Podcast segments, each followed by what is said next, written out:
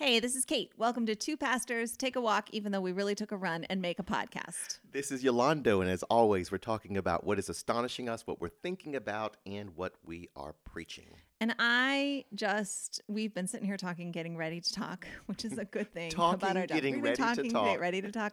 And I read something that made me really angry, which I'm not going to talk about because I'm angry about it. And so I don't want to, I don't want to, I want to. We haven't had a good rant from you in I know, a long time. But I'm just saying, like, I'm coming from a place of rant. And so um, I don't know what's going to happen. But I'm not going to rant about the thing that's actually making me angry right now. But it's making me really angry. You know you've done that before. Like, we have had a conversation before we hit the record button. And you said, I'm not going to talk about this thing. And then I'm and like, then- I'm going to talk about it. Yep, I'm going to talk about it.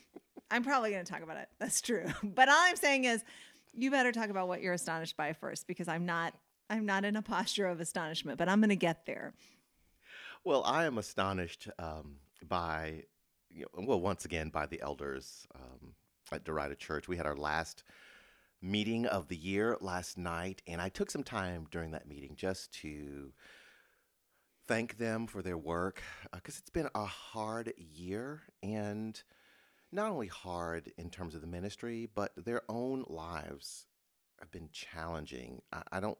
I can only think of one of our elders that isn't going through a health crisis, uh, and th- and that elder is taking care of a spouse who is going through a health crisis. Our elders are now um, giving people rides to church. There are a number of people who just can't, just because of age and illness, uh, can't drive. And Wait, so- I'm sorry. Can you pause for one second for anyone who's listening to this podcast mm-hmm. who is not from our tradition and describe what you mean when you use the word elder? Sure. Yes. Elders are members of the congregation who have been called by God to serve in a governing function on a board that we call the session. And so they are ordained to a leadership role, a caretaking role, a shepherding role. Um, they have not been um, seminary trained, um, but nonetheless called by God to uh, work with me to lead the congregation in mission.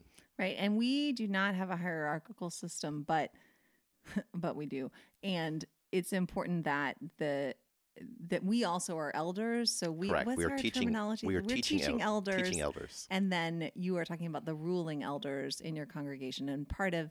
And so we, but we're all elders, and we use that language to make it really clear our value, which is that, you know, it, we believe that Jesus Christ calls all people to ministry. Everyone is in full-time ministry. Every ministry that is done to the glory of God has equal worth and weight in God's eyes. And so we have a particular kind of ministry that is designated teaching ministry, uh, teaching eldership, and it includes the visible functions that people in a culture most often identify with being a pastor or being a minister, but in uh, inside our system, an elder is an elder is an elder is an elder. And so you, when you are talking to the elders, you are talking to the people who are co-leading the church with you in this season. Correct. And that's an important uh, point to make, because in so many other Christian communities, the pastor is um, the sole leader. If if the pastor wants something to happen, it's automatically going to happen. There's no board, or there's there's really no um, there's no other governing authority at the local level. And so, um, yeah, we, we have a group of elders who this year have sacrificed and worked and given so much. I mean, we've we have one who I mean went through chemo treatments most of the year, one who is having problems with her eyesight and is at the optometrist at least every other week. I mean, with serious eye issues. And still these folks show up on Sunday, show up in terms of serving and doing hard work. I don't know where we would be without them. One of the things I am aware of, and I need to probably share this with the congregation before the end of the year, that so much of the work of these elders is not, it's not seen. It's just, it's it's below the surface, and um, like much of my work these days, things just get done. Mm-hmm. And, you know, people show, members of the congregation show up and certain things are done. And um, I, I just want to highlight that scripture that says um, elders who rule well are worthy of honor or worthy of double mm-hmm. honor. And I'm, I want to take a moment in worship uh, to honor these elders, because they really have, uh, in a season that's hard and doesn't seem like it's going to get easy anytime soon, been steady. N- none of us have been have done this perfectly, but I can say that um, the elders of Derita Church have sacrificed much this past mm-hmm. year. Mm-hmm. Well, that's really beautiful. It's really yeah. beautiful. What about you? What's astonishing you? Well, I mean, so um, life at the Grove is actually really visibly very beautiful right now. And on Sunday, we um, were able to rejoice and celebrate some folks choosing um, to join the congregation, which is really... That's always fantastic. I mean, it's just a really beautiful moment. And I just, I mean, I will never, ever stop being astonished um, when when people say, you know, when people say, yes, I... I I want to be part of what God is doing here. Um, it's just such a sacred thing, and it just gives me so much encouragement. And I, I think part of it is just the context of remembering where we've been and remembering how for so long it just looked inevitable that this congregation was going to die, and what we were doing was so um, just... Uh, I mean, I say all the time that if you're called to something new, you have to start at the beginning. And the beginning, like, you don't get to start out as an expert. Um, and so I, and I, I mean, and we're still not experts, b- believe me, but I mean, there are just certain visible aspects of being church that we, I mean, because we changed the whole culture of worship, um, and, which was really powerful, I think, mostly.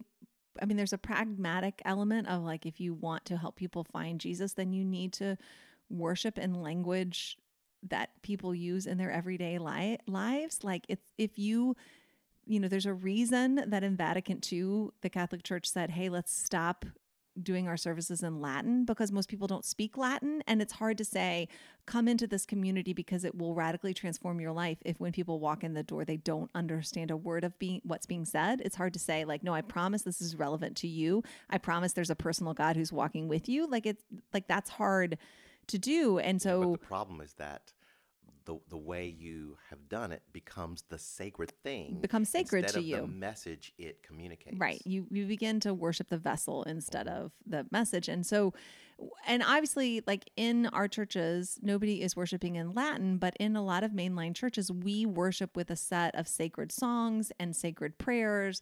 And, you know, we speak in these and thous and ways that we don't speak in everyday life. And we sing hymns that are sacred to us about, you know, bulwarks and fortresses and just things that they're true, but they were written in the idiomatic language of the seventeenth, eighteenth, nineteenth century. And if you want to introduce people to Jesus instead of just try to hold on to people who already are in relationship with Jesus, then you have to be interested in learning to speak the eternal truths of God in the language of today. And I mean, of all the people in the world, the people who worship the God who made, f- became flesh and interrupted in human history to come and be among us, like, we should get that, like, that's not being trendy, it's not selling out, it is living in line with the God who emptied himself of his splendor and came down to dwell in poverty and marginality to be near to us. Like, we should be less concerned with how beautiful and sophisticated our liturgies are and more concerned with how true and life-changing and love-giving they are. So anyway, I'm I'm looking up um, a video that I watched last week on YouTube. Um, it's it's by the folks out of um, Asbury Seminary, United Methodist, and uh, this guy, I, I guess he teaches there. He has published a book called "Live Streaming the Holy Spirit: and he talks about getting downloads from the Holy Spirit. And at first I was like, okay, this is really kind of kind of hokey or whatever, but it's the language in which people speak and understand. And as he continued to talk, I was like, oh, I get it. Mm-hmm. I get, and it, it just made the work of the Spirit so accessible. Which should be really what matters to us. And I, anyway, all this is to say, you know, we still as a community, and I really mean this, I'm not being humble, we still as a community have so much learning and growing to do to become the healthy and holy multi-ethnic church full of good news and transformed lives and new disciples that I, I believe that God is calling us to be. And I, and I'm saying that because I'm not ashamed that we have so much growing to do. And I know that it's not like God is somewhere out there tapping his foot waiting for us to get it together, that this process of growing is, you know, it it is the point. Like the, the point that we have growing to do is not evidence that we, you know, need a timeout and now we, Lucy, you have some splaining to do. Like, this is the point. Like, we grow and we'll never get to a point when we don't. And also, like, we really do. Like, we want to be this community that is an outpost and embassy of the kingdom of God. But, you know, that's hard to do when we carry in the culture that forms us. We just have so much growing to do. And we have grown so much, which is one another reason that I'm not ashamed to say, like, we have so much growing to do, because I'm so grateful that elders who were serving with me and members said, you know, let's just let's just try to be as faithful as we can be until God gives us the ability to be more faithful and to be unashamed about, about wanting to make that journey. Um, so, I mean, I just, I, I'm looking back to how certain I was for so long that the church was going to close and how, you know, just foolish I felt all the time trying to lead this congregation and learning how to sing and worship and, um, live together in a new way, and and how, you know, I was trained to be an expert who had the answers, and then all of a sudden I was in the middle of a community where, you know, I just, you know, I was responsible for doing something that I didn't know how to do, and um ha- you know, you have to trust the Holy Spirit to show up, which is really uncomfortable, and and so but I faithful. just not mean yes but you know, not the faithfulness I was trying to be a part of. Right. um, and I, I just look at where we are today and am so astonished, um, at what God did. That was just so far beyond my wildest expectations. And, um, so I just, like, I don't know, I, I don't, I actually don't know a pastor who, I don't personally know any pastors who take it for granted when people join their church. Like, I'm sure that, like, the mega church dudes are like, I mean, I hear them talking about, like, we baptized twenty thousand people this year and we're up, our R O I is five, I mean, whatever. Like, maybe some of those people think it's just an ex- something they expect and they're not. But I mean, I don't know a pastor personally who is not just astonished and moved beyond, um, really articulation at when people say, yes, I, I want to be part of this community, because it's just not a decision that makes sense and tracks with the culture these days. Um, so it was really beautiful. And looking back is so helpful to me when I get overwhelmed thinking about the future, because I think, well, you know, I have experienced God's faithfulness beyond my wildest expectations in the past. And so the future may not look the way I, in my natural wisdom, want it to look or expect it to look. But I, I believe that it will be good. And I have this, um, you know, I, I have this lived experience of saying, when I thought there was no hope and no point, Um, there was hope and there was a point. And, um, and so just that, that experience, um, is, is just so, um, is so beautiful to me. And I'm so grateful. And I'm so grateful for all the people who poured into me and encouraged me and us, and just to get to see, and, and it's not just me. I mean, I am, whatever, this is my astonishment. So it's okay for me to center myself in that, but I know that you know, for, for everyone who's a part of our community, we're just so, um, we're so excited. And when people come and say, I mean, like, it's so silly, but I, I'm like, uh, like you, you want to be part of our church? Like, I'm yes. just so yes. honored. Well, um, one of the things yeah. that uh, my coach, Tom Bandy, said to me that uh, just gold, he said the challenge for your congregation and many, if not most smaller congregations, is to have a sense that God is with them, that many congregations are working hard, just trying to keep going, keep the doors open. But what they often lack is a sense of God is in this. And when someone joins the church, that seems to be a very tangible sign. Oh, God is with us, because we don't make people join. We mm-hmm. we we don't have the um, as smaller congregations, we don't have the the light show and the spectacular and the whatevers to kind of um, uh, the exterior performance to draw people. Yeah. And so when someone joins, it does give us a sense. Oh, yes, God is in this. Yeah, that something is working underneath the surface, and that not everything is up to us. Like mm-hmm. we, there are things that we are doing that matter, and God is in them. And also it's really just amazing to see, like, oh, this is not dependent on me and my effort and my hustle and my grind or any of that other stuff.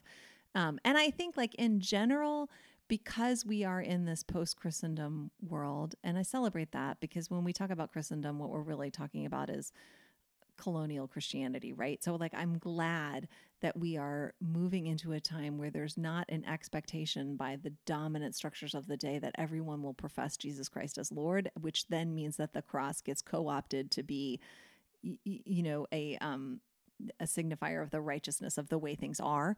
Um, but moving, you know, there was a time when every, quote, decent person belonged to a church. And so then churches were just kind of competing for market share, and, and to join a church, you know, everyone had to join a church.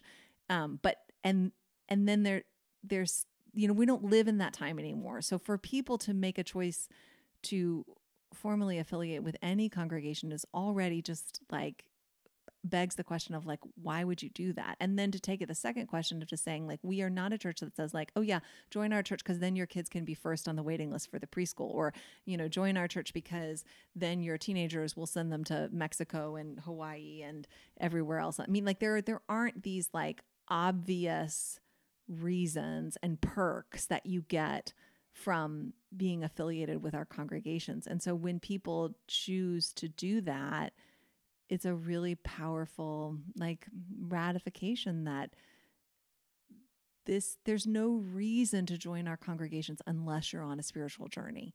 And so to see people make that choice is a manifestation of the way that the Holy Spirit is working through our ministries. And that's all we want, right? All we want is to say, I'm offering these gifts to you, God, so that you will use them for the purposes of your kingdom. And so when someone says, you know, the Lord is calling me to be a part of what's happening here. Um, and I know it's not because you're going to meet people who will help you get a job, or you're going to be, you know, it's because you are seeking for a place to serve the Lord, and the Lord has told you this is that place. Like, that is just such an amazing place of encouragement and astonishment. You mean it's not because of your great preaching? It is not because of my great preaching. Wow. Um, I mean, and, like, in all candor, like, I think for a long time when we when we go to seminary, like, the implicit message is, if you're good, if you're smart, if you work hard, and if you are excellent, your churches will be flourishing. And the reality is, I know a lot of pastors who are smarter than me, who who work as hard or, or harder, who, you know, have gifts and skills, who preach great sermons, and, you know, that's not that, that in and of itself, like, the worthiness of the pastor, you cannot discern the worthiness of the pastor by the size of the church. And, like, mm-hmm.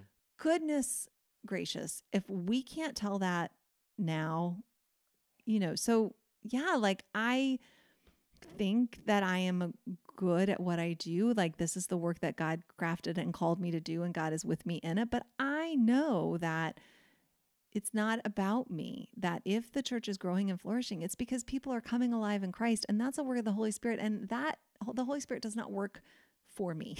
Like, and I am not the Holy Spirit. And I just think that radical vulnerability of showing up every day, which is, this is the life of faith, the radical vulnerability of showing up every day and say, whatever, my utmost for his highest, but no expectations of this is how the Lord has to use my gift. I don't know how the Lord is going to use my gift. And I try really hard not to second guess that and to bring my discouragement and my encouragement to God and say, please don't let this malform my spirit. And please don't let my relationship with you be always contingent on how good or how bad I feel about my ministry. And you can insert whatever idol tempts you. So your family, your marriage, your success, your weight, your, you know, bit, whatever you can bench at the, you know, our relationship with God is not contingent upon what our lives look like or even what our lives feel like. Um, and, and, you know, I mean, we've had lots of conversations about my crying on the rain, crying in the rain on the rock moment of realizing, like, I gave my life to Jesus so that I would be a disciple of Jesus Christ. And that was my free choice, my wholehearted choice, without knowing anything really. But that is how all journeys start. And then along the way, you know, receiving this call to ministry, and it's been pure gift. And also, if pastoral ministry goes away tomorrow, I still can do the thing that I committed my life to doing, which is following Jesus. And and Jesus is my Lord and Savior, and I want to be a part of the kingdom. And there's no, I don't need any external validation or platform in order to be able to walk that out. And um, keeping that center, that all of this is is good and God uses it, but it's all, it's all not the main thing. And the main thing is Jesus. I mean, I know that sounds like a bumper sticker, but like if that, if we, if that's not real for us as pastors, then we're in great danger. Yeah. And I think this season of pandemic um, highlights that. I was saying to our elders last night, you know, this is a really hard time, and most of us, if not all of us, are struggling in some way. But at the same time, this is exciting because this pandemic has forced us to deconstruct some things that were just not true, not helpful, uh, uh, shaken us out of some um, sleepiness in our spiritual lives. And we get to live in this time of rebuilding, rethinking uh, the faith, the church. Again, hard, painful, yet exciting. Um, mm-hmm. in, in our neighborhood, um, houses are being built, um, people are moving in, things are happening, and what an incredible time to press the reset, the restart button on the ministry, because uh, there are people who are, they want to know and walk with Jesus, and yet at the same time, they do not want to come into a congregation where, you know, everyone has already, um, you know, all the relationships have been formed. They're, they've known each other for thirty plus years, and that these new folks have to be there for a decade or more before they stop being yes, called. Sit the on new, the bench, yeah, right. Before and they, yeah, they're, yeah. they're no longer the new person, right? And I think this pandemic has has quickened quickened that sense of,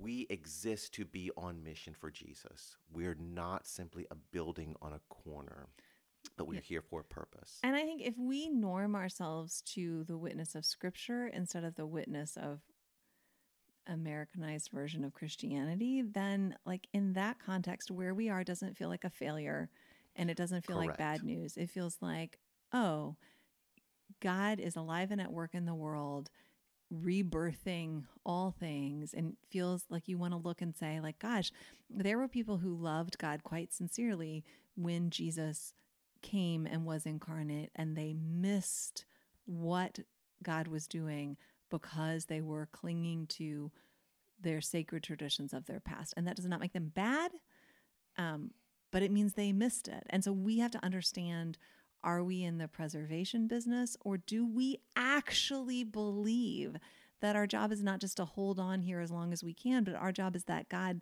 that our our life is that is good because God is alive and at work in the world, redeeming and making things new, and we don't have to be creators or redeemers. We just get to walk along with the Holy Spirit, offering our whole hearts and seeing what God will do with them. Like, that's the idea of grace, not just, well, God's going to forgive me no matter what, so I don't have to be afraid of dying. Grace is that indwelling of God that makes us um, both different than we've ever been and more fully ourselves than we have ever been. And also that makes the things that we do more than what they are, right? So, yeah, like, we're in the position of simply receiving and responding to what God is doing in the world. Mm-hmm. And I think so many of us in mainline churches have felt like, no, I've, uh, you know, I've my gotta build. Well, or I've also like we bought this theology of like blessed to be a blessing. Like God has blessed me, and now it's my job to go out and bless others on God's behalf. Like I liked what you said earlier about like, it's this really sort of innocuous way that we have bought into the lie of the serpent in the garden of like, eat this fruit and you'll be like God. Like I'm not like God, right? Yeah. Like I am not, it is not my, it is my job to be faithful and to live by the covenant and to live um, with a, a radical seeking of what is the Holy, where's the Holy Spirit and what is the Holy Spirit calling me to, to do and be, and to know that God is going to bear fruit, that because I'm, you know, by grace attached to the vine, and to accept that God is going to prune. Like that's my job. But my job is not to, you know, I wasn't endowed with certain gifts that now I'm to go out into the world like a little God and help people get the blessings they should get from God. And, you know, I, like I'm not, that's not it. Um, but I think we, we often function in that way. We've gotten really far away from, I'm really happy this week because people joined the Grove. like, like, I don't, um, this is the problem with talking before we talk, is that we're having like nineteen conversations at once. Um, what are you thinking about? Well, I am thinking about today being the ninth anniversary of the shooting at Sandy Hook School in Connecticut. Uh, nine years ago, a twenty-year-old man entered that elementary school and shot twenty-plus elementary school kids, um, I think ages like six and seven. They're all first graders. Yeah. Um, and here in our own city yesterday, um, breaking news story about a gun on a school campus that was fired. We are grateful no one was um, harmed in that. But once again, oh, and I, re- I was watching the news yesterday, and they were interviewing one of the parents, uh, one of the local parents, and asking her what should be done. And she said, you know, I'm so, I'm so saddened by, you know, these shootings, and these shootings are happening all over the world, and we've got to do something. And I thought, no, ma'am, these things are not happening all over the world. Mm-hmm. They're just happening here. This is a problem in this country. We're not hearing about these kinds of school shootings in any other place but here. And yet, we act as if we cannot protect our children from a culture of violence, because what's more important is the protection of our right to own gun, uh, own guns, and that takes the priority. And we're just going to have to find a way to deal with school violence. And I just think it's really interesting right. that the same people who say faith over fear, I don't need a vaccine because God will keep me safe from the virus, often say, I want my rights to defend myself. And I like if, I mean, I, I, I just don't understand why, as people of the cross, we can't understand that God does not always protect God's own from violence, but calls God's own to respond to violence as a peacemaker. And that involves laying down your life sometimes. And so I don't, I mean, but I do think it's really interesting, and and everyone does this, myself included, right? But how how easy it is. You can you can proof text scripture to justify your desires and current behaviors if if you want to, sure, right? Absolutely. So you can say both, I have enough faith that I don't need to protect myself through a vaccine from the coronavirus, and, and also God wants me to have a gun so I can protect myself from evil people. And that's just an interesting thing to note, how prevalent those beliefs are within, you know, certain segments of the Christian church. And, you know, um, all segments of the Christian church need to renew their minds in Christ. So I'm not suggesting that these are the only people who have to deal with. I mean, we, we all have to deal with this. I'm just saying, like, literally the same phrases of the argument are being, um, are floating around in the national discussion being, and, and it's a really interesting thing. And I, you know, my oldest daughter was in first grade, um, nine years ago. And so I, I, I track it by that way. And I remember I had taken the day off work and I had stayed home and I was wrapping Christmas presents and watching T V, and it was interrupted. And I mean, I just remember thinking, like, these parents, like, these children's presents are already under the tree. Mm. And I remember waiting to find out, you know, like, I knew, you know, as the information was trickling out, I was waiting to find out, you know, how many children ha- were wounded. And, you know, it turns out there were no wounded children. Like, every single person, um, the shooter shot died because he was using assault rebel weapons that even the military does not use, because it's against international um, treaties for um, rules of warfare, because they kill so indiscriminately that trained soldiers are not allowed to use them under the Geneva Convention, but our citizens can have them. And I, you know, I think we just are blind to what we want to be blind to. Um, yeah, I went to pick up my child from school about a month ago, and there was a car in front of me in the pickup line. Had two bumper stickers on the back. One was, um, it was like a, a silhouette of a gun, and um, not any old gun, but a, a rifle. And then right across from that, there's a bumper sticker um, advertising a particular church in the area. I thought, mm-hmm. well, there's an interesting just juxtaposition, but that's that's the thinking. It's you you highlight both of those things. Mm-hmm. I love my guns. I love my church. That's a lot of American Christianity these days. Well, and I just um, wrote an article for the paper last week about, you know, I mean, this is.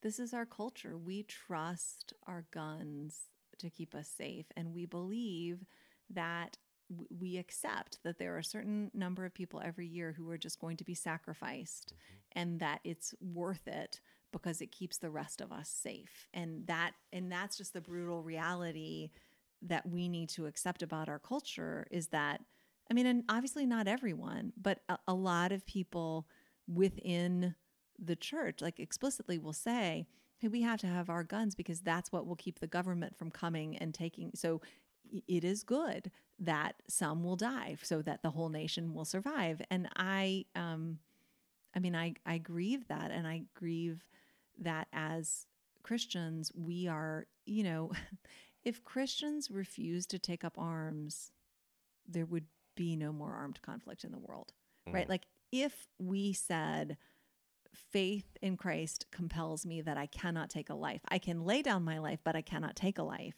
If we were faithful to Jesus saying to Peter, those who live by the sword will die by the sword. I mean, Jesus told us, like, why are, are all our kids dying of guns? Because we worship guns, and we think that guns will keep us safe. And they do, until they don't. And that's, you know, that, I mean, that's so clear. And the other thing that I think about this is part of the response, and the response, you know, since the shooting in Michigan, um, only amplified by what happened on a school campus yesterday. And I think there've been twenty-three guns found on the campus of Charlotte Mecklenburg schools this year. So that's an all-time high. But people are saying, well, the superintendent, who's a man named Ernest, Ernest Winston, I always say his name wrong, Winston, Ernest Winston, who came up through C M S as an educator and administrator and is now the superintendent after some other sort of headhunted big shot superintendents have disappeared in murky circumstances. And the educators I know like him, and he's obviously had an extraordinary tenure because he's, I mean, I don't think he's been here two years. So it's, you know, but people are saying like, well, what's his plan? What is his plan? How is Ernst, Ernest Winston going to stop this? This is unacceptable. What is his plan? Fix it. And that's my thing is like, we are, we really seriously, many people seriously think that one man in that job can fix this problem. And the fact that we have this problem is proof that that guy has a job that he does not deserve. And we really honestly believe that one person in that role could solve this problem for all of us. And I guess the reason we're still here is because what? Because he's dumb and he's lazy and he doesn't care about kids.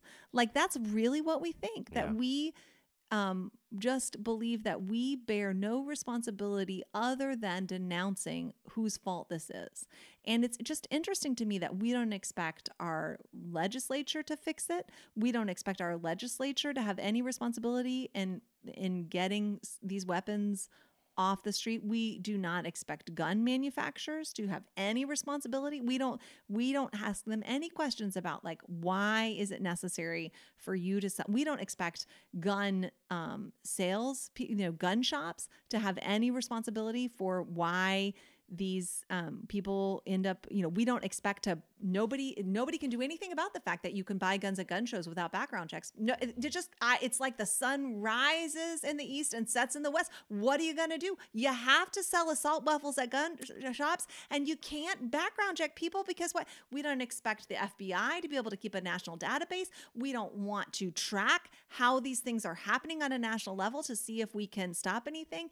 There was a guy who was being interviewed. He was a security expert in Michigan because he had sold these door stops that people are crediting with making the violence less deadly in the last major school shooting. And they were saying like, what else can we do? And he's like, you know, listen, we got some bulletproof whiteboards we can sell you. We've got some other things, but I gotta tell you, the thing that would actually make your kids safer in schools is not what I can sell you.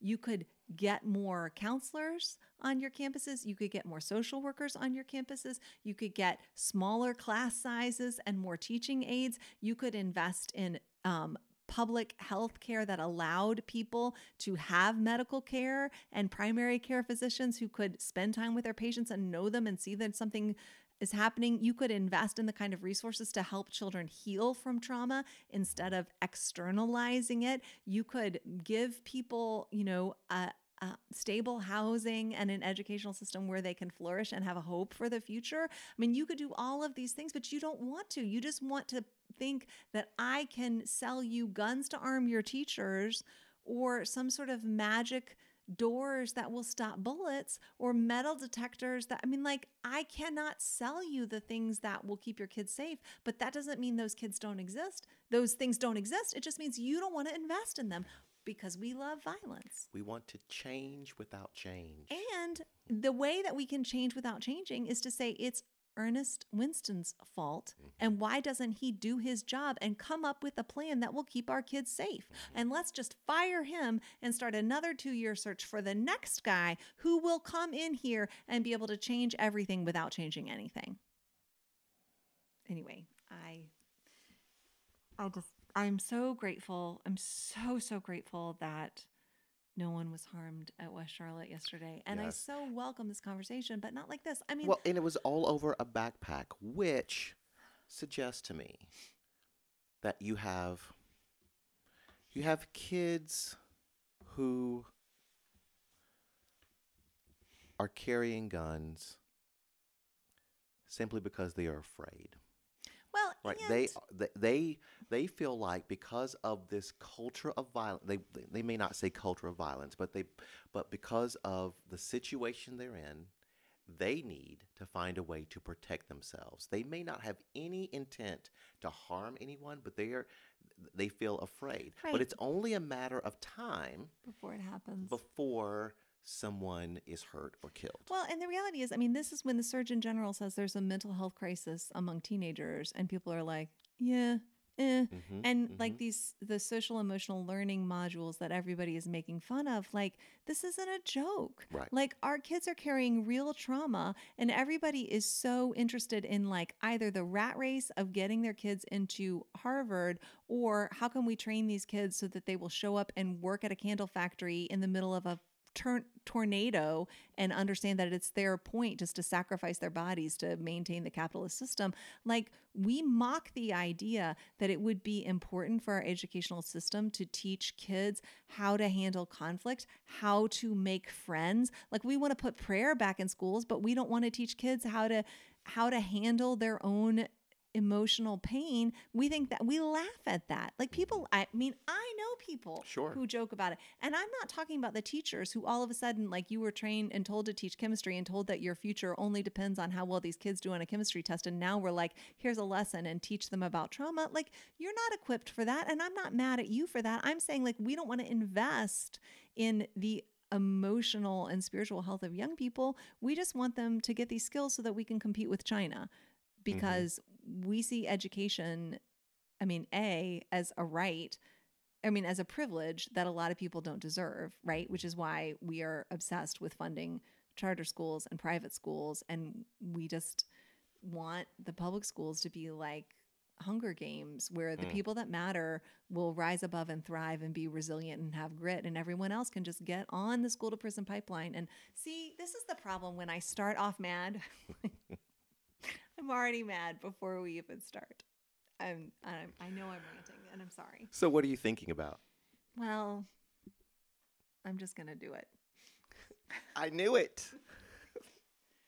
I'll just say that right before we started recording, we were talking about what we were going to talk about, and I had my computer open because I was looking for something, and a news bulletin popped up stating that a national foundation that is dedicated to the flourishing of religious communities in this country has given a significant award to a person who is, they've given a significant award that is for pastors to a person who does not pastor a church, right? Mm-hmm.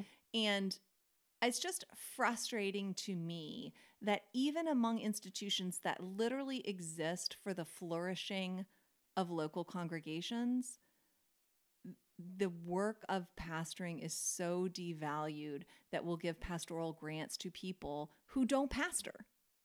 And I and I guess, like, the connection, I mean, and I know, like, all the teachers say amen, right? Like, they're just, I...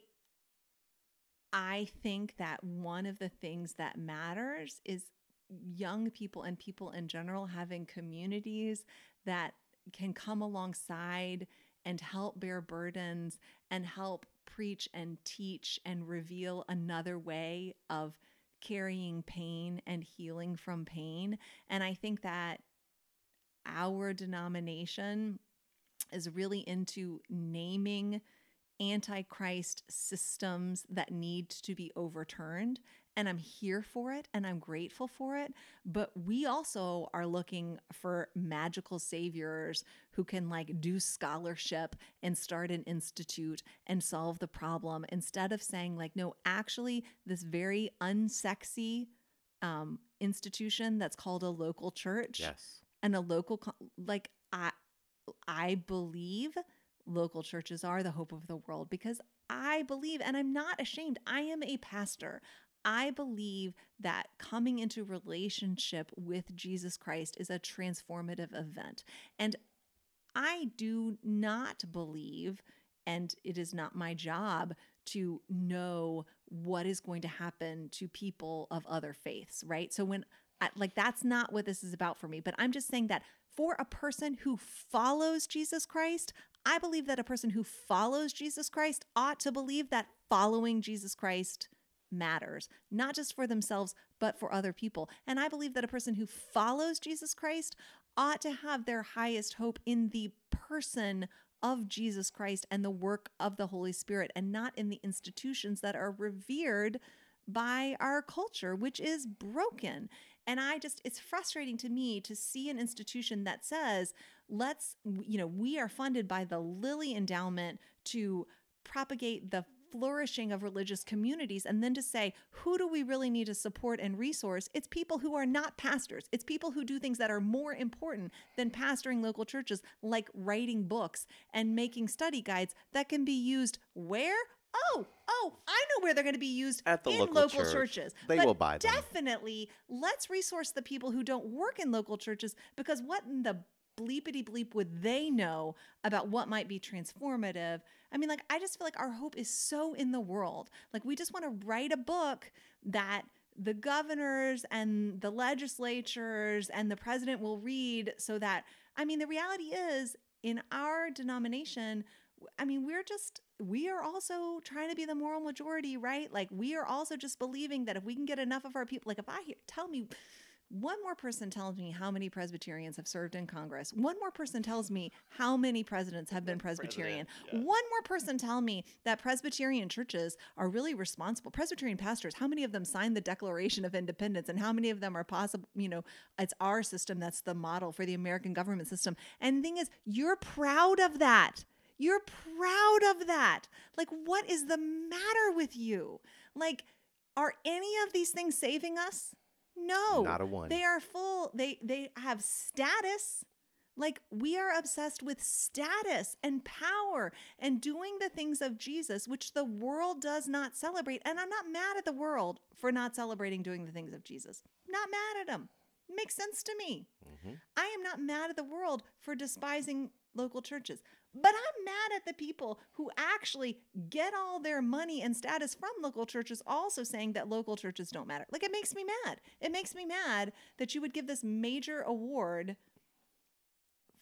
I, I don't know, whatever. Like, I just, if, I mean, it's fine. It's fine, because my hope doesn't lie in these institutions. But it is shocking. Like, I don't expect the secular government to come to a local church and say, how can you be involved in helping to solve the violence crisis in our community? I don't expect that. I don't expect the police to try. Like, I don't. But I do think it's just so interesting when, when even institutions that grow out of local churches think that local churches have no role to play in the coming of the kingdom of God. That's crazy to me. And why do you think that's the reality? Why do you think?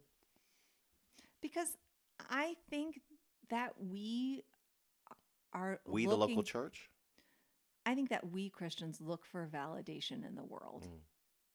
And I think especially Christians, and in this country, they're more likely to be white. Like, Christians who have benefited from the systems as they are continue to look for salvation to come through those systems, right? Like, there's a reason that Jesus's disciples could not believe it when he said to them, this temple is going to be overturned.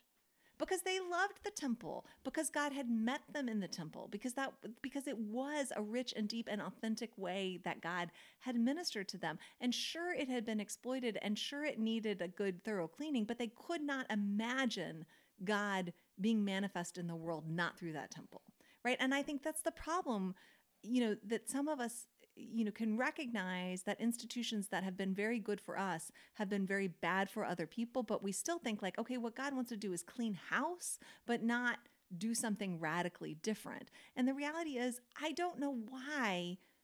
We, I mean, I, I whatever. I mean, I feel like I do know why. I mean, especially as a as a white person, I know why people put their trust in local governments, because as a white person, like, the police do keep me safe. Mm. And I did get a good education in public schools, right? Mm. And the justice, like, the justice system has worked for me. And so, like, I deeply care that it doesn't work for other people, but I'm pretty sure in my natural mind that if we can just get a few bad apples out of there and a few good apples into there, it'll work for everybody. And I think the reality is, you know, n- no, when I stop and look at the just egregiousness of the harm that it has, these systems have caused, and just the human suffering and depravity upon which they were built, I think, you know, not that, not that they don't need to exist, but that like something, it's just deeper, deeper, deeper, deeper work, which is why I think, like, yes, I,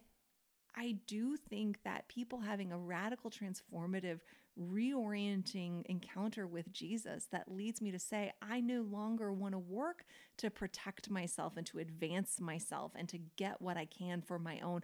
I want to work for the shalom of the world. I want to consider not what's best for me, but what's best for my neighbor, because I really authentically believe that what is best for my neighbor is best for me, right? Like, I, that's where I think I have hope. Like, I think that Jesus Christ is the hope of the world, and that there is hope of reconciliation and redemption in Christ. And again, like, I get that if you're a Buddhist or you're a Muslim or, or a Taoist or an atheist, you don't think that. Fair enough.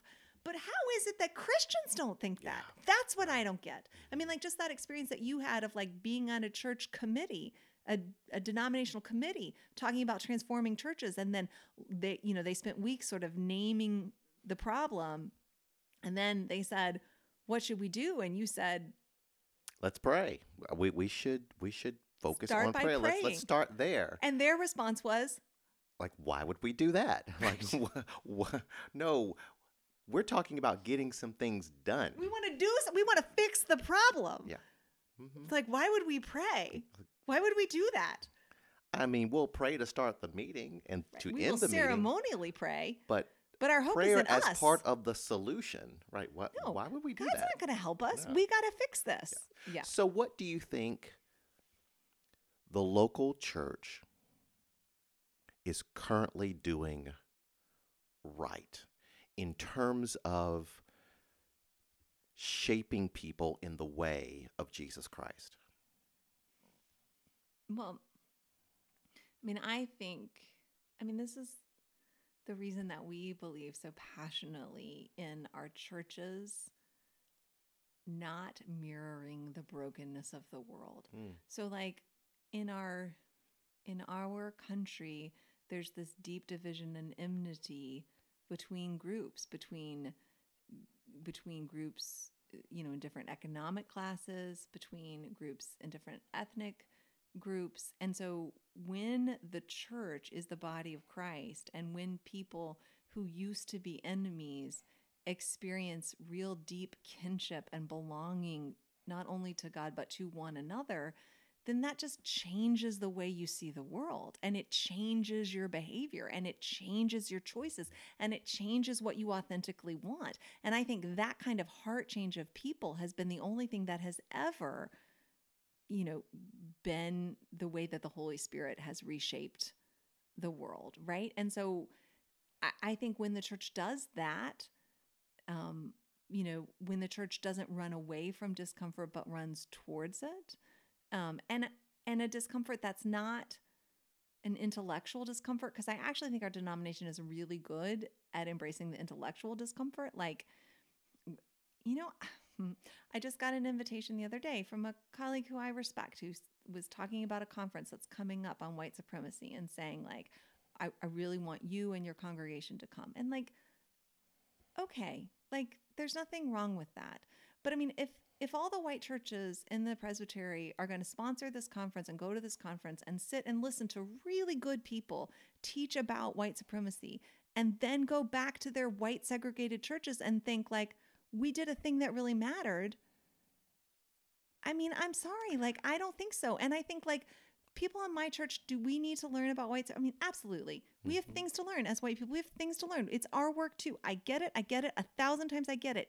And We we are doing the work of living in community with one another and reaping the fruit of that every day. And let me just tell you, like, it's hard. Like, there are cultural constructs that we trip over with each other all the time. And mm-hmm. we have to work really, I mean, it's good work. It's the right work. But to say, like, you know, you didn't do this thing in this way that I expected on this timeline. What does it mean? And how can I be curious about that instead of be...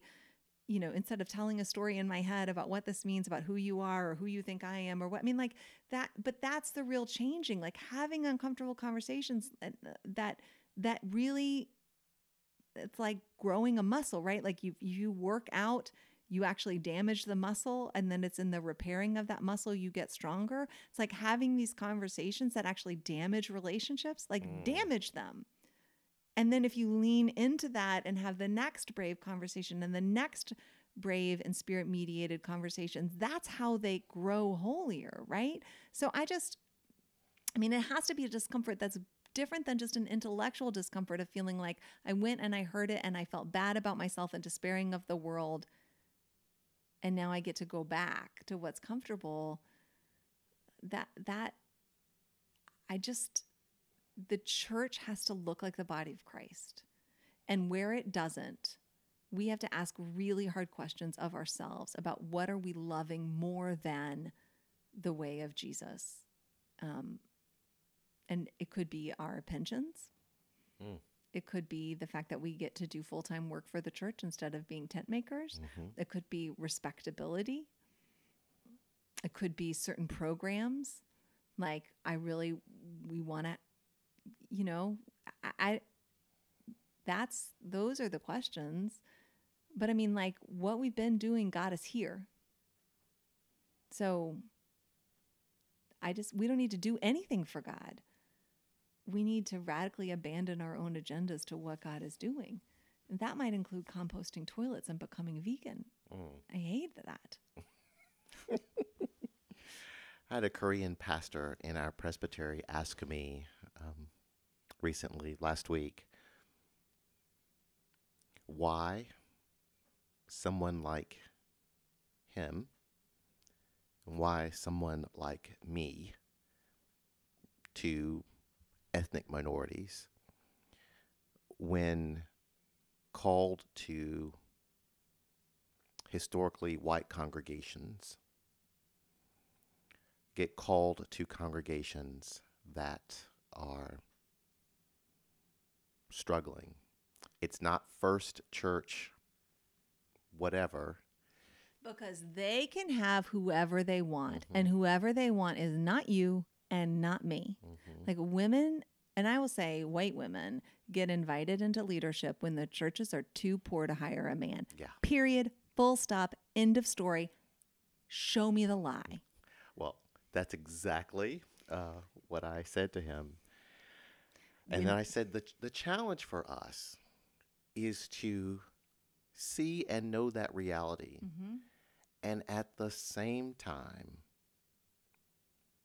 receive the opportunity with joy and to engage the work faithfully, mm-hmm. even though we know that if circumstances were different, mm-hmm. if the budget, if the number in terms of numbers, in terms of membership were different, probably would have looked for someone else. Right. And I, I mean, and not to have a reverse pride, like self-righteousness about that, right? Because Correct. Again, if you norm yourself on the culture, you'll get really angry. If you norm yourself on Jesus, you're like, okay, well, so, so Jesus wasn't too good to come down and dwell among humans, but I'm too good to go and serve. Which is why you, that- you have to approach it with a certain attitude. You, mm-hmm. you still have to, at the end of the day,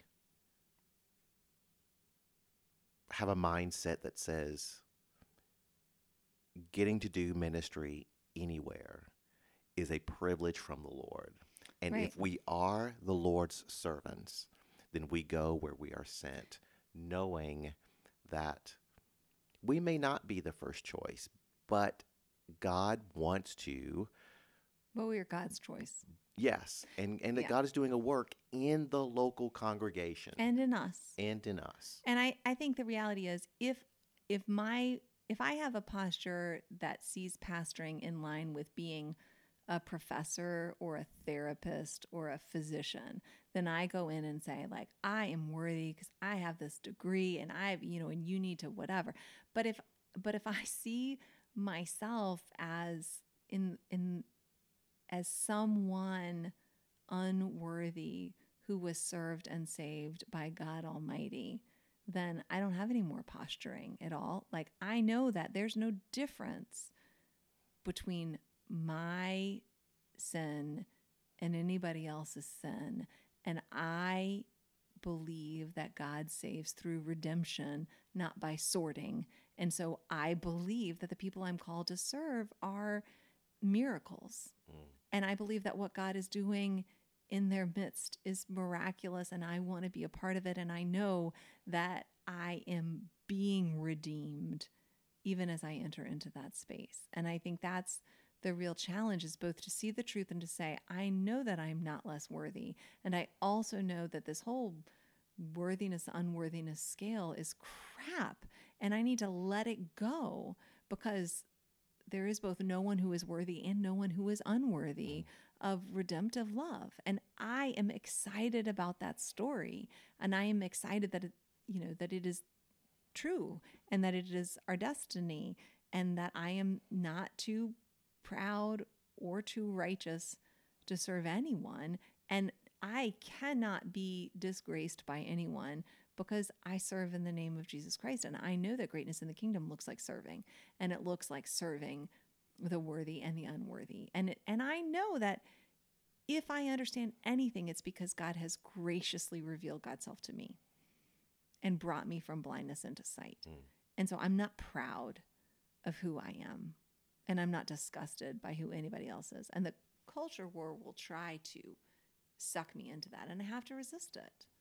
Um, and if the local congregation can resist it, then the local congregation becomes this, um, this powerful community of, of shaping people spiritually in the way of Jesus that you just can't get that anywhere else. Right, right. And we do, you know, we do have a way of living with no matter whatness that is so beautiful that it draws people in. Mm. When we say, like, uh, we do not want anything from you. We want to serve you. Yeah. We want to bless you. It is our honor to do that. And also, if you want to serve with us, that's our honor and our gift and our joy too. And I remember the first time um, I stood before a congregation, a Sunday morning, it was offering time. And I said to the congregation, I said to those gathered, you know, it's now offering time. We're going to do this thing that we do every week. And then I said to those who were our first time guests, feel no obligation to give. If you're moved to give, great. If not, no obligation, no pressure here. And and after worship, some folks came up to me and said, why would you do, did you? And it was a Sunday that we had a large, larger than usual, you know, uh, amount of uh, first-time guests. And why would you do that? There was an opportunity. We could have gotten a larger offering. It's like, we are connected to the one who supplies all of our needs according to his riches and glory. We are okay. Right, and we and astonishingly, that was enough. Right, and we do not have a business model. Yeah, I mean, the reality is, either God will supply our needs, or God won't, and we better discover it. If if God is not faithful, we better discover that as soon as possible. We better stop propping God up while manipulating people, you know. And I just think, like, this is the thing. Like, we are called to radical trust and vulnerability, and it is hard, and like. That doesn't mean we're doing it wrong. And it doesn't mean that the people in our church or the people around our church are some sort of inferior, like they don't make them like they used to. Like, there's a spiritual battle going on, and the the lies of the enemy are seductive and beautiful to our fallen eyes. And and the good news of the gospel is that God is still sufficient to save. And um, that's a hard That's that is a hard thing to trust in a world that tells us we can only trust ourselves yeah. and only trust our own power. And we got to stop talking. This podcast is too long. Do you realize you say that every week? I know, and it's true every week. Born born by the fact that once I say it, we quit talking. And so there you go. So what what are you preaching? Well, I'm going to preach about Joseph and the dream and the higher righteousness that God calls us to. Yeah, say more about that, because it was pretty, I mean... On um, our run, I almost said walk, but we ran. We ran. And for ran. a second week, I did not die. You did not die. I ran. I shall live and not die.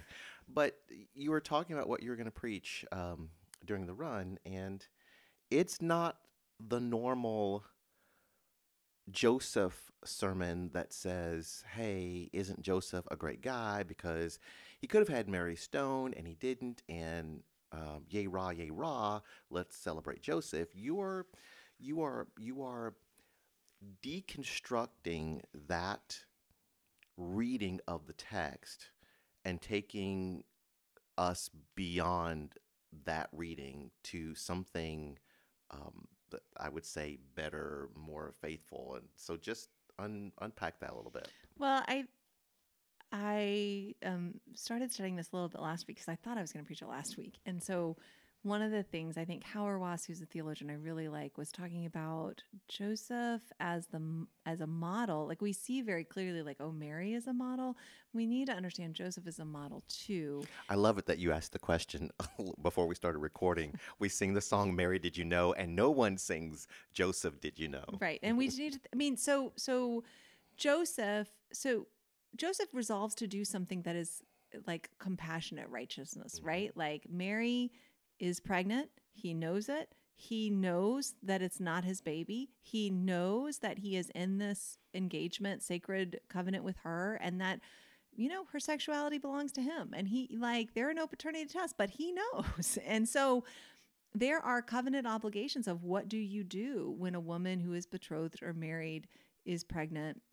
And, you know, the covenant obligation to protect the family is you have, there has to be a consequence. And so, you know, if you read Deuteronomy eighteen, like it's brutal. It's like, you know, if a woman is bound to be with child and she says she was raped, like if it's in the country, stone the rapist, not her. But if it's in the city, stone her too, because there are people around and she should have cried out for help and she would have been helped. And I mean, like it's, it's, it's a thing. And Joseph is a righteous man. And he, he knows that um, he did not impregnate Mary.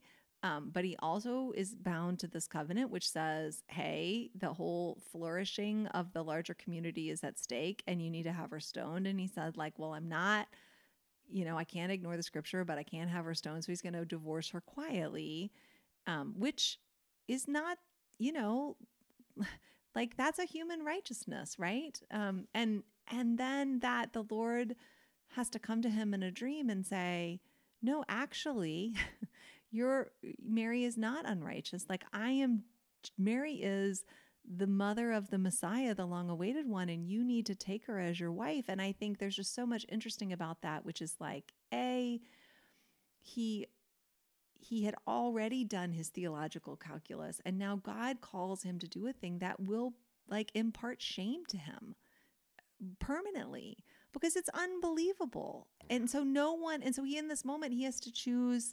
Like among the many things he has to choose about, like, is he going to choose to look righteous or to be righteous? And those are, you, he can't do both. Yeah. And so that's a really interesting thing to think about all the times in human history when being faithful to God is going to make you look like a betrayer. It's going to make you look like a sinner. It's going to make you look stupid and shameful and weak and like a cuckold. And we were talking about like Will Smith, like this idea that we still live in an honor shame culture. And the idea of a man remaining with a woman who had shamed him. Like I, I mean, I have this conversation often about women who are navigating relationships with their partners who do not trust them to be faithful. And like, what a woman has to do to prove, I mean, like today wow. in twenty, like what a woman has to do to prove that she's faithful and what a man will do, you know, I mean, like that, that's so real. And so like often like we, one of the things we want to practice religion for is because it brings us honor mm. and makes us appear righteousness. And what about when following Jesus means you look dishonorable and you look like a chump? But the reality is that is often like, that's the way of Jesus. And so the fact that Joseph, you know, chose that higher righteousness, like chose to be faithful to God, even when what God was doing was literally beyond his capacity for understanding. And, you know, he had to, um, he had to believe in a dream. And like, as a mainline person, I you know, I primarily connect to God through scripture. Like I just experience scripture as really sacred and I have my most transformative, supernatural experiences with God through the book. But I mean, the book itself teaches me that God shows up in dreams and in visions. Mm-hmm. And so these these things are still, this is still, you know, God is the same today and tomorrow and always. And and so, you know, people in my congregation come to me and said, like, I have a word from the Lord or I have a vision, and I, it makes me uncomfortable. And yet, if it, it and yet, what if Joseph had said, you know, that was just some bad tuna and I don't, you know, like God sometimes cannot speak to us through uh, in ways that our tradition can co-sign on, like, because God is doing a radical new thing. And like, what does that mean for us when, you know, we have to walk in like such vulnerability? We cannot be certain that what we're doing is right. And we have to wake up every day and say, God, I want to be faithful. And if you don't help me be faithful, like, I'm screwed. I can be like Saul on the way to Damascus to kill a bunch of people who are following you. Like, if you don't intervene in my life. And so we have to have this, the longer we go with God, the greater our humility has to be that we're not sure that we know what to do in any situation. And like, certainty is really a sign of immaturity, right? And like, and I think just all of this is about like how we as a community of faith can see not just Mary, like, yes, we're called to be God bearers, but we're also called to be Joseph, like people who are saying like, I will, I, I will let go of my respectability. I will appear unrighteous. Like, I will give up this life that I feel entitled to. I will, I will plug into a power that's marginal in the world. Um, and also like Joseph was rejected. Like, people expected a Messiah. They did not expect an incarnation. So people thought the Messiah would be born like every great anointed king, savior had been born, like in the natural way. And so when the angel shows up and says like, well, Mary is giving birth to God's son, you know, so, so Mary is not, you know, like, I mean, I think that's real. And like, a lot of times we do see God do something astonishing that we would have loved to be a part of, and we were not picked. Yeah. And like, how do we, how do we navigate that? Um, so I just think there's a lot there, but mainly just this idea of like, in a community of faith, if we are about believing that God is doing something radically new, then we have to expect to be confused. We have to expect to be disappointed. We have to expect that we are not walking by sight, but by faith. And it's going to feel like fumbling around in the dark. And that's why it's so important that what we are doing is coming alive in Christ, because, you know, it, we would despair were it not for the witness of that scripture that like Joseph had this theophany, right? Like, like an angel of the Lord came down to him and said, this is what the Lord is calling you to do. And I'm sure he still felt full of doubt. I'm sure. But, but apart like, from that dream, he just would have gone with what he knew to be the best possible option. Right. And the best possible option was brutal. And the best possible option was to, you know, to to potentially destroy. I mean, not that we can destroy the providence of God. And this is where we get to angels on a pinhead kind of thing. I don't really like to talk about. But I mean, like the human righteousness that we would aspire to would have been destructive to um, the coming of the Lord. And we just have to understand that, like, that's all of us. Like, just as Mary is all of us, Joseph is all of us. And um, so, yeah, I just am thinking about all of that and sacrifice and what does it mean to be a community that's willing to be given a radical dream from God that requires us to turn our backs on everything that we knew and loved, even in our own identity and perceived as sacred. It's a lot. And that is where we can make then Christmas, like the nativity story, be not sentimental. Like it's not the Peanuts cartoon, right? Like it right. really calls us to a, a place of vulnerability and fear of the Lord that is uncomfortable, but is where actual growth can happen. Mm-hmm. And it calls us so far, it makes us see like, why are the culture wars so attractive? Because it is so much more comfortable to just sit and think, well, that guy's a jerk. Yeah, well, that I have this position. Stupid. I'm right. right you're I'm wrong. I'm right. You're wrong. But to say like, oh gosh, where God are you trying to give me a dream, and I'm resisting?